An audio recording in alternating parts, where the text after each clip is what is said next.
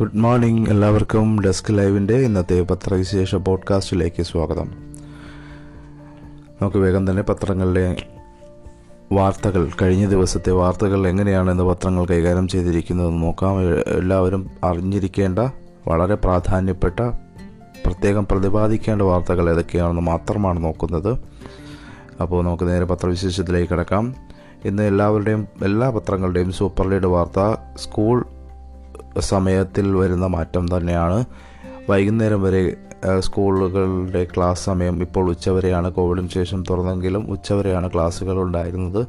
അത് മാറ്റി വൈകുന്നേരം വരെയാക്കാനുള്ള തീരുമാനം സർക്കാർ കൈക്കൊണ്ടിരിക്കുന്നു. അതുതന്നെയാണ് ഏറ്റവും പ്രധാനപ്പെട്ട സമയമായി വാർത്തയായി വന്നിരിക്കുന്നത്. പ്ലസ് വണ്ണിന് എഴുപത്തിരണ്ട് ബാച്ച് കൂടി അനുവദിച്ചിട്ടുണ്ട്. അതും വളരെ പ്രാധാന്യത്തോടു കൂടി തന്നെ എല്ലാ പത്രങ്ങളും കൈകാര്യം ചെയ്തതായി നമുക്ക് കാണാൻ കഴിയും. ഡിസംബർ പതിനഞ്ച് മുതൽ സ്കൂൾ സമയം വൈകിട്ട് വരെ കോവിഡ് സുരക്ഷ മുൻനിർത്തി കുട്ടികളെ ബയോ ബൈബിൾ അടിസ്ഥാനത്തിൽ ബാച്ച് തിരിച്ചുള്ള ക്രമീകരണം തുടരും. ആഴ്ചയിൽ മൂന്ന് ദിവസം വീതം രാവിലെ മുതൽ വൈകിട്ട് വരെ ആറ് മണിക്കൂറായിരിക്കും അധ്യയന സമയം. അധ്യയന വർഷം തീരാൻ നാലു മാസം മാത്രം ബാക്കി നിൽക്കെ. പാഠഭാഗങ്ങൾ തീർക്കാനാകില്ല എന്നതിലാണ് സമയം നീട്ടുന്നത്.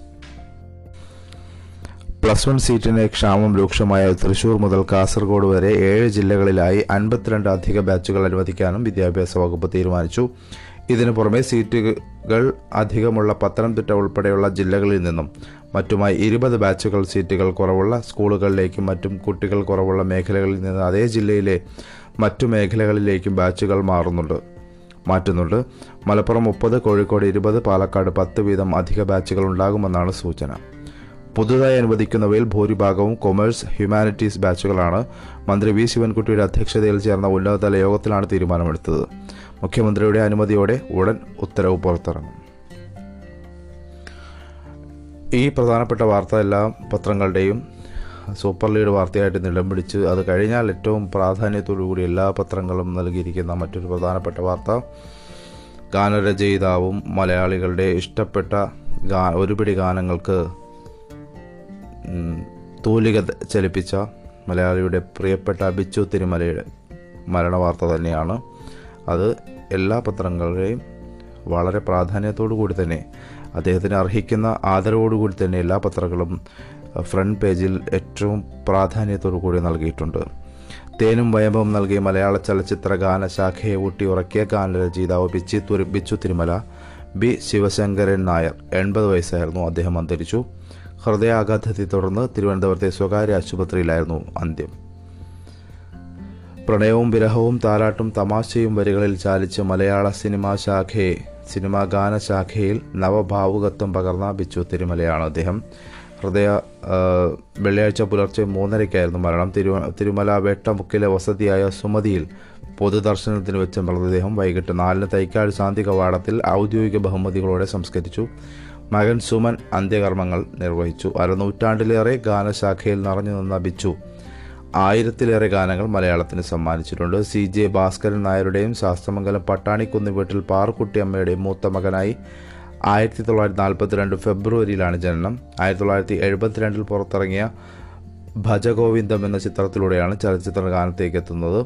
ആദ്യ ചിത്രത്തിലെ ബ്രാഹ്മ മുഹൂർത്തത്തിൽ എന്ന് തുടങ്ങുന്ന ഗാനം ശ്രദ്ധേയമായതോടെ ഇദ്ദേഹത്തെ തേടി ഒട്ടനവധി അവസരങ്ങളെത്തി.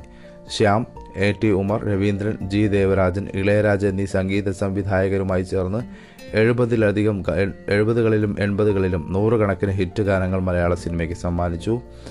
ആയിരത്തി തൊള്ളായിരത്തി എൺപത്തി ഒന്നിൽ തൃഷ്ണ തേനും വയമ്പും എന്നീ ഗാനങ്ങളിലൂടെയും തൊണ്ണൂറ്റി ഒന്നിൽ കടിഞ്ഞുൽ കല്യാണം എന്ന എന്ന ഗാനത്തിലൂടെയും മികച്ച ഗാനരചയിതാവിനുള്ള സംസ്ഥാന ചലച്ചിത്ര പുരസ്കാരം നേടി. രാഗേന്ദു കിരണങ്ങൾ വാഗപ്പൂ മരം ചൂടും ഒരു മയിൽപ്പീലിയായി ഞാൻ ജനിച്ചുവെങ്കിൽ ശ്രുതിയിൽ നിന്നുയരും തേനും വയമ്പും. ആലിപ്പഴം പെറുക്കാം പൂങ്കാറ്റിനോടും മുഖം. ഓലത്തുമ്പത്തിരുന്നുയലാടും പാൽനിലാവിനും തുടങ്ങിയ ബിച്ചുവിന്റെ തൂലികയിൽ പിറന്ന ഒട്ടേറെ ഗാനങ്ങൾ മലയാളികൾ ഇന്നും നെഞ്ചേറ്റുന്നു. സംഗീത സംവിധായകൻ എ ആർ റഹ്മാൻ മലയാളത്തിൽ ഇണം നൽകിയ ഏകചിത്രമായ യോദ്ധയിലെ ഗാനങ്ങൾ എഴുതിയതും ഇദ്ദേഹമാണ്. ലളിതഗാനങ്ങളും ഭക്തിഗാനങ്ങളും ഓണപ്പാട്ടുകളും അടക്കം എല്ലാ ഭാവഗീതങ്ങളും ഈ തൂലികയിൽ നിന്ന് പറന്നു. മാമാങ്കം പലകുറി കൊണ്ടാടി ഉൾപ്പെടെ ഒട്ടേറെ ഓണപ്പാട്ടുകളും ഇന്നും മലയാളികൾ മൂളി നടക്കുന്നു. ആയിരത്തി തൊള്ളായിരത്തി എഴുപത് മുതൽ മുപ്പത് വർഷക്കാലം ചലച്ചിത്ര ഗാനരംഗത്ത് നിറഞ്ഞു നിന്ന അദ്ദേഹം ഒരു വർഷം മുപ്പത്തി അഞ്ച് സിനിമകൾക്ക് വരെ പാട്ടെഴുതി. കാലത്തിന്റെ കണക്ക് പുസ്തകം എന്ന കവിതാ സമാഹാരം പ്രസിദ്ധീകരിച്ചിട്ടുണ്ട്. ശക്തി ഇഷ്ട പ്രാണേശ്വരി എന്നീ സിനിമകൾക്ക് കഥ തിരക്കഥ സംവിധാനം കഥ തിരക്കഥ സംഭാഷണം എന്നിവ രചിച്ചു ചില ഭക്തിഗാനങ്ങൾക്ക് സംഗീത സംവിധാനവും നിർവഹിച്ചിട്ടുണ്ട്. മറ്റൊന്ന് പ്ലസ് വൺ ഫലം ഇന്ന് എന്നുള്ളൊരു വാർത്ത മാതൃഭൂമിയിൽ വായിക്കാം. ഒന്നാം വർഷ higher secondary vocational higher secondary ഫലം ശനിയാഴ്ച പ്രസിദ്ധീകരിക്കും. പരീക്ഷാ ഫലം Kerala results dot I N I C D H S E Kerala dot G O V dot I N P R D dot Kerala dot G O V dot in results dot K I T E dot Kerala dot G O V dot I N Kerala dot G O V dot I N എന്നീ വെബ്സൈറ്റുകളിൽ അറിയാം.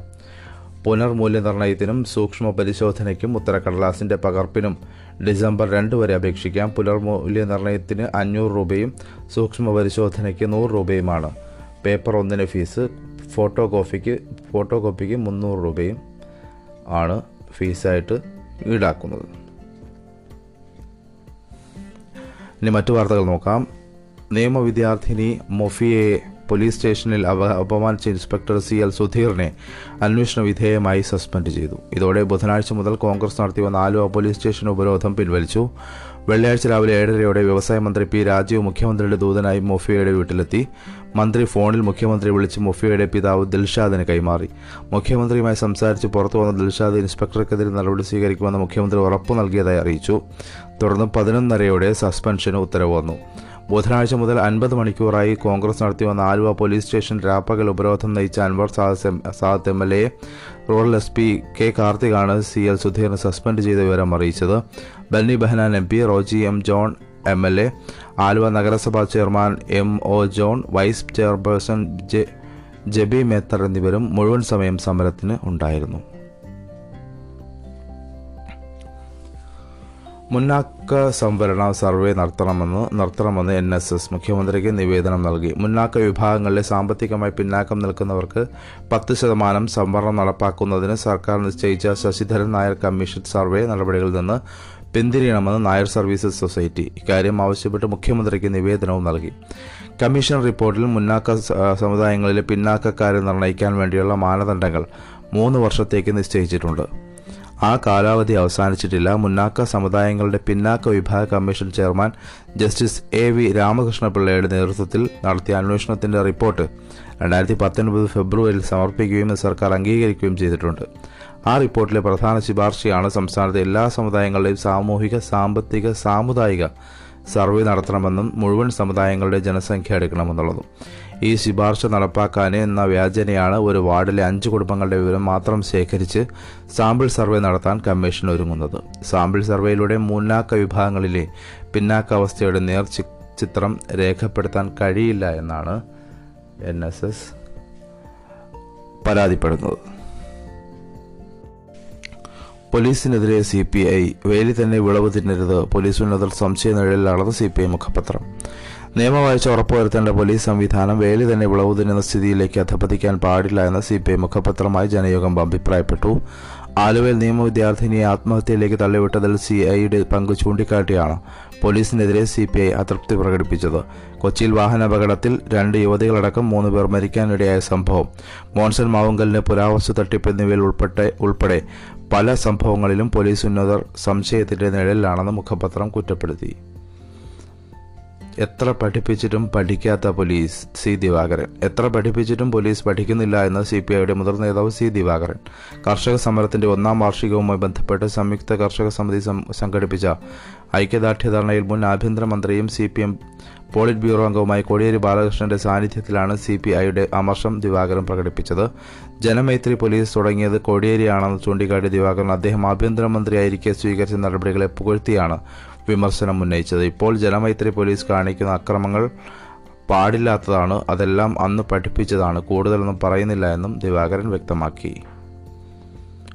കോവിഡുമായി ബന്ധപ്പെട്ട് പുതിയ വകഭേദം പുതിയ ഭീഷണി ദക്ഷിണാഫ്രിക്കൻ വകഭേദത്തിന് കൂടുതൽ ജനിതകമാറ്റം. കോവിഡ് വൈറസിന്റെ ദക്ഷിണാഫ്രിക്കയിൽ കണ്ടെത്തിയ പുതിയ B one one point one point five two nine വകഭേദത്തിന് vaccine പ്രതിരോധത്തെ മറികടക്കാനുള്ള ശേഷി ഉണ്ടായെന്ന് സൂചനയെന്ന് genomic scientist doctor Vinod Scaria വ്യക്തമാക്കി. വകഭേദം പിടിപ്പെട്ട നാല് പേർ ബോട്സ്വാനയിലും രണ്ടുപേർ ഹോങ്കോങ്ങിലുമാണ്. അവരെല്ലാം വാക്സിൻ എടുത്തവരായിരുന്നു. ഡെൽറ്റ ഉൾപ്പെടെ നേരത്തെ തന്നെ പല വൈറസ് വകഭേദങ്ങളിൽ കണ്ടതിനേക്കാളും ജനിതക മാറ്റം സംഭവിച്ചിട്ടുണ്ട്. വൈറസിനെ മനുഷ്യകോശത്തിൽ നുഴഞ്ഞു കയറാൻ സഹായിക്കുന്ന സ്പൈക്ക് പ്രോട്ടീനിൽ മാത്രം മുപ്പത്തിരണ്ട് മാറ്റങ്ങൾ സംഭവിച്ചു. പ്രതിരോധ ശേഷിയെ മറികടക്കാനും കൂടുതൽ വ്യാപനശേഷിക്കും ഇത് കാരണമാകും. കേരളത്തിൽ ജനിതക ശ്രേണീകരണം ഫലപ്രദമായി നടക്കുന്നുണ്ട്. പുതിയ വകഭേദങ്ങളെ കണ്ടെത്താൻ ഇത് സഹായിക്കും. നിലവിൽ ഈ ആശങ്ക കേരളത്തിലില്ല. വാക്സിൻ കുത്തിവയ്പ്പും കാര്യമായി നടന്നത് ഗുണകരമാണ്. ചെറിയൊരു ശതമാനം ആളുകൾ മാത്രമാണ് വാക്സിൻ സ്വീകരിക്കാൻ ശേഷിക്കുന്നത്.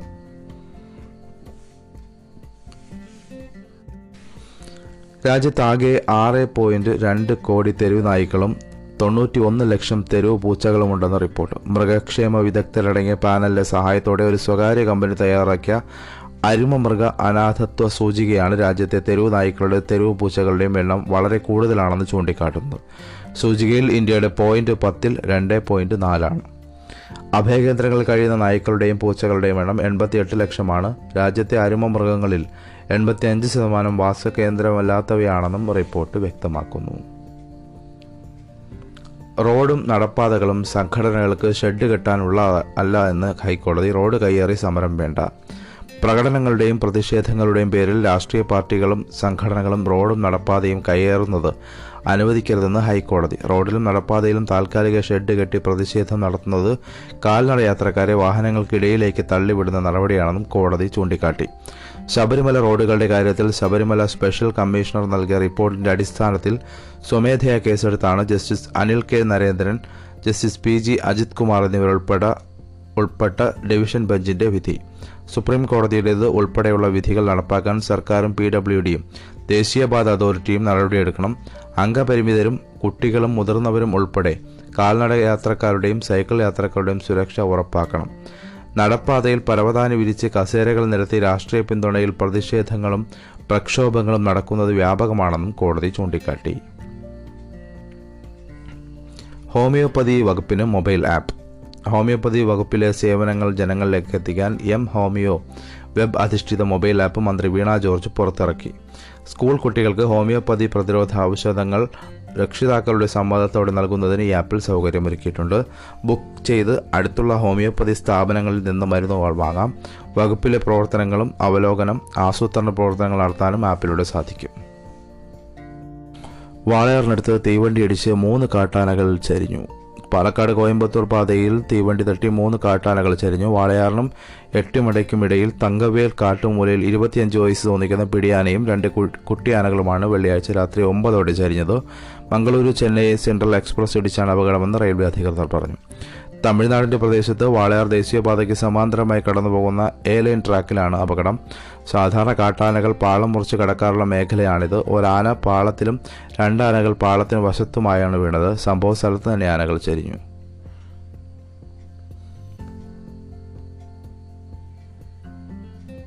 വെട്ടിപ്പൊളിക്കുന്ന റോഡുകൾ ജല അതോറിറ്റി തന്നെ നന്നാക്കണമെന്ന് മന്ത്രി.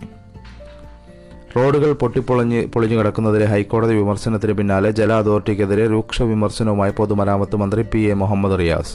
കുത്തിപ്പൊളിച്ച റോഡുകൾ പഴയപടിയാക്കാൻ പൊളിച്ചവർക്ക് ഉത്തരവാദിത്തമുണ്ട്.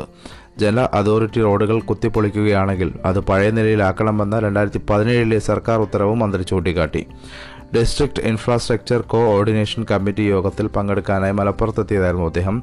ശുദ്ധജല വിതരണ പൈപ്പ് സ്ഥാപിക്കാനായി വെട്ടിപ്പൊളിക്കുന്ന റോഡുകൾ സമയബന്ധിതമായി പൂർവസ്ഥിതിയിലാക്കിയില്ലെങ്കിൽ കർക്കശ നിലപാട് സ്വീകരിക്കും. ഇത് മുഖ്യമന്ത്രിയുടെയും ജല അതോറിറ്റിയുടെയും ചുമതലയുള്ള മന്ത്രിയുടെയും ശ്രദ്ധയിൽപ്പെടുത്തി ഇക്കാര്യം ചർച്ച ചെയ്യാൻ എത്രയും വേഗം ഉന്നതതല യോഗം ചേരും.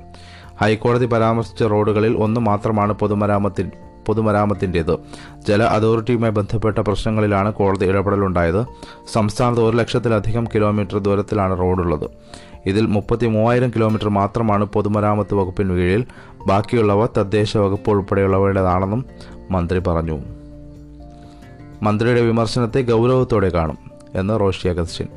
ജലവിഭവ വകുപ്പിനെതിരായ പൊതുമരാമത്ത് മന്ത്രി മുഹമ്മദ് റിയാസിന്റെ വിമർശനത്തെ ഗൗരവത്തോടെ കാണുമെന്ന് ജലവിഭവ വകുപ്പ് മന്ത്രി റോഷി അഗസ്റ്റിൻ. മന്ത്രിയെ എതിർക്കുന്നില്ല. സാങ്കേതികമായ ചില പ്രശ്നങ്ങൾ കൊണ്ടാണ് ജലസേചന വകുപ്പിന്റെ പണികൾ വൈകുന്നത്. മന്ത്രിതല ചർച്ച അടുത്ത ആഴ്ച നടത്തും. ജനങ്ങളുടെ പ്രശ്നത്തിന് പരിഹാരം കാണുകയാണ് സർക്കാരിന്റെ ലക്ഷ്യമെന്നും അദ്ദേഹം തൊടുപുഴയിൽ ഇതിന് മറുപടിയായിട്ട് പറഞ്ഞു.